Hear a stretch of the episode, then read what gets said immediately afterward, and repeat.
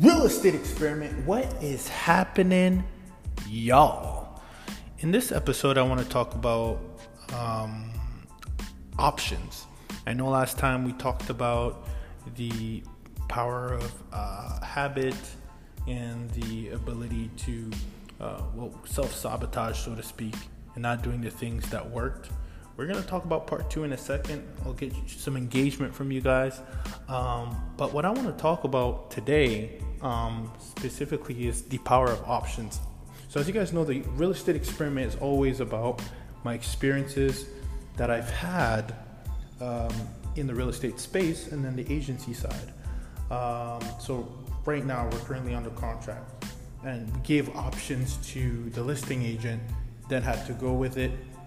Gave one option that looked better than the other, but the reason I put all this together and we're having this conversation is when you are offering an option to somebody, it's really important that you don't just make an offer or give an offer, and it's really important that you have a balance of the amount of offers you're going to give so that you're not overwhelming a person, right? So you don't want to give, if you notice on websites, there's usually three packages, beginner, regular, and pro package, right? And there's a certain psychological effect to that has. Too many options leaves people confused. I know that's one thing that I find when I'm at restaurants and there's too many options. There's a menu of 30 versus a menu of 6. It adds more confusion and it actually halts the person from making a decision. There's just too many. The brain gets too convoluted, right? So I find this just as important in real estate when making an offer. Make an offer that gives two options, which is exactly what we did. We're currently under contract, and it's fascinating that you can say, "Hey, listen." So here's how she went. It said, the offer was, all right, either you do all the repairs and you give us X amount of closing costs, which was less, or you let us do the repair, but you give us more closing costs. Now, what you've done is you've actually justified the reason why you're giving your second offer. You're saying, hey, listen, it's either you're going to do some of the work or we're going to do some of the work and it's going to cost us more. So there's a method to the madness, whereas if you just put maybe the second offer where you're expecting more in closing costs and there's no justification with another offer, you might not get that accepted. Just like, it's interesting though, just like on the agency side where we provide services, where we provide virtual assistants and services that literally we take time-consuming tasks and we do them on behalf of investors, business owners. And I've found that a lot of people want a solution, but they don't want to have too many options. So if you tell them, well, there's no rule, there's a lot of CRMs out there, you can pick the one you want, that's actually going to slow them down. But if you give them guidance and say, listen, most people like in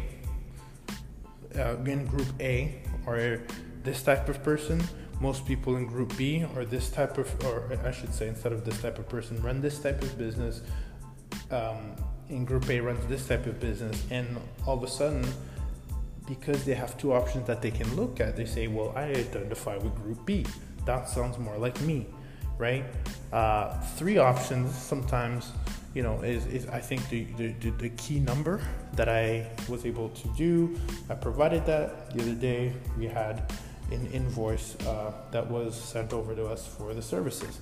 So it's interesting how I think it's something that we often forget about. We always think about, okay, I want A.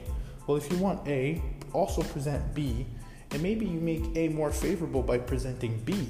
And maybe you strategically present B so that A looks more favorable and justifies your reason for making A your option that you'd like to have, that you'd like to present. So it's an interesting psychological thing that I'm still studying. Sales is very interesting.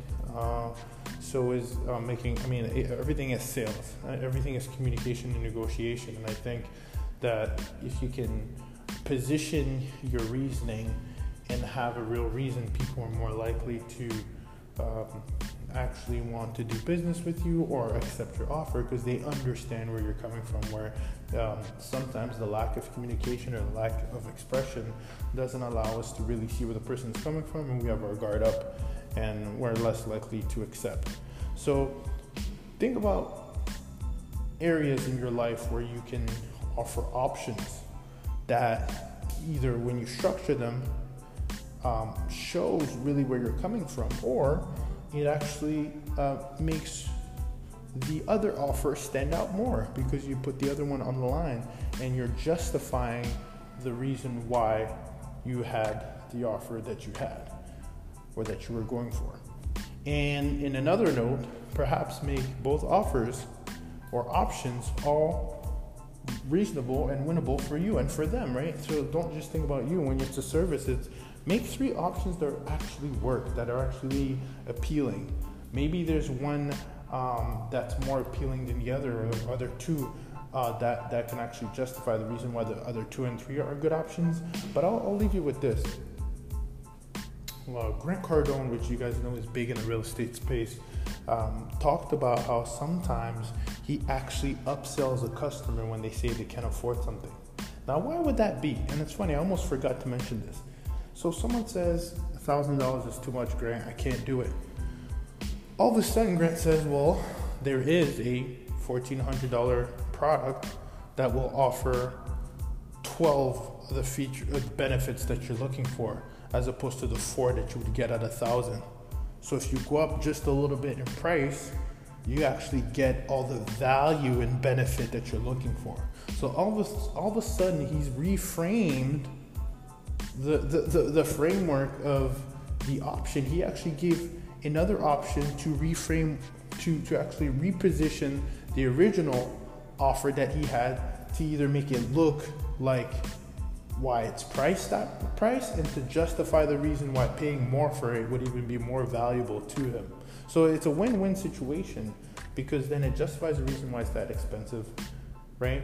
Just like it might actually bump the person up a price when they said, I can't afford it. What do you mean? If you want me to pay $1,400, I just told you $1,000 is not enough. Yes, but what is it that you need? You're getting what you need plus more. So sometimes you have to think about that too. Prices and everything. What is it that the other person needs?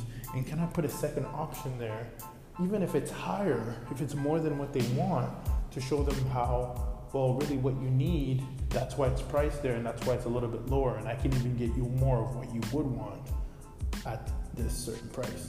Fascinating. Check that out. That content was actually from, Seller Be Sold by Grant Cardone. Fantastic content. Swear by it, live by it. Our agency is built on it. There's only one thing left to do with the information I've shared with you, y'all. Let's build.